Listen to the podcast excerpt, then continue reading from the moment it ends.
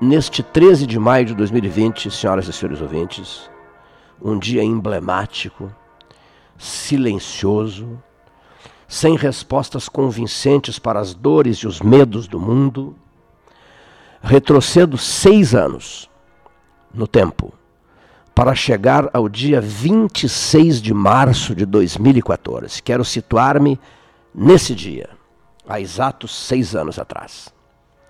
E quais são as suas motivações pessoais para fazer isso? A resposta é bem simples, muito simples. São muito fortes os vínculos entre Nossa Senhora de Fátima e o Papa João Paulo II.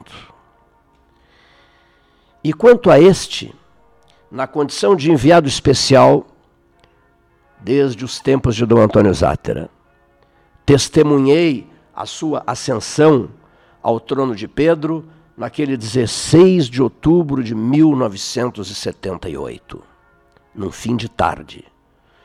Além de acompanhá-lo em suas 13 visitas às capitais de estado do Brasil e à capital federal, Brasília. Ele entrou por Brasília e saiu por Manaus. Essa Manaus complicada destes tempos de Covid. Depois, Buenos Aires, a nossa encantadora capital argentina. A visita a Montevidéu, Dom Jaime Quemelo, presidente da, da Conferência Nacional dos Bispos do Brasil, a CNBB, o recepcionou em Montevidéu. E depois Melo, ali pertinho da Jaguarão de Aldir Garcia Chile. Além de outras visitas do Santo Padre a Florianópolis, Cândido Norberto, Fernando Lessa Freitas Hermindo Antônio Ranzolin, parceiros daquela jornada em Florianópolis. E Rio de Janeiro, Paulo Gastão Neto e Sérgio Ferreira, a jornada do Rio de Janeiro, o Hotel Glória, a base do Vaticano. Ao todo, na condição de testemunha, o repórter que é testemunha, foram, senhores ouvintes, 26 anos, 5 meses e 17 dias daquele que foi o seu tempo o tempo do seu pontificado, o terceiro maior pontificado da história da Igreja. Vivenciei isso desde aquele 16 de outubro de 1978 até o dia 2 de abril de 2005, o falecimento de João Paulo II no Palácio Apostólico, em seu apartamento no Vaticano.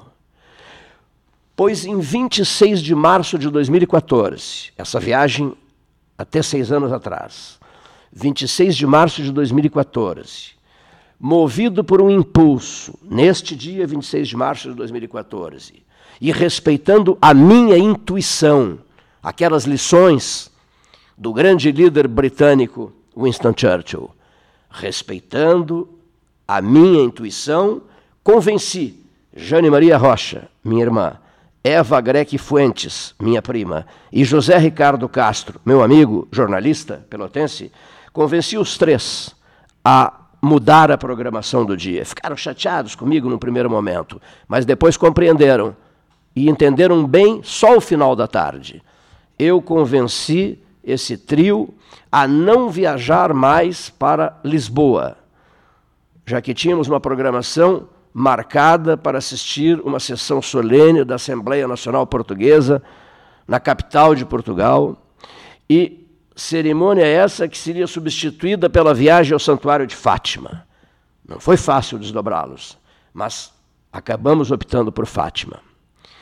E lá chegando, usando um trem intercidades, e não o alfa pendular, maravilha portuguesa, usando um intercidades e chegando em Fátima, constatamos que o padre era italiano, o padre que nos recebia, que a fé era nossa e que a frase de alto impacto seria pronunciada pelo padre italiano, mas em língua portuguesa. Havia algo estranho no ar. Havia algo estranho no ar e todos nós percebemos isso.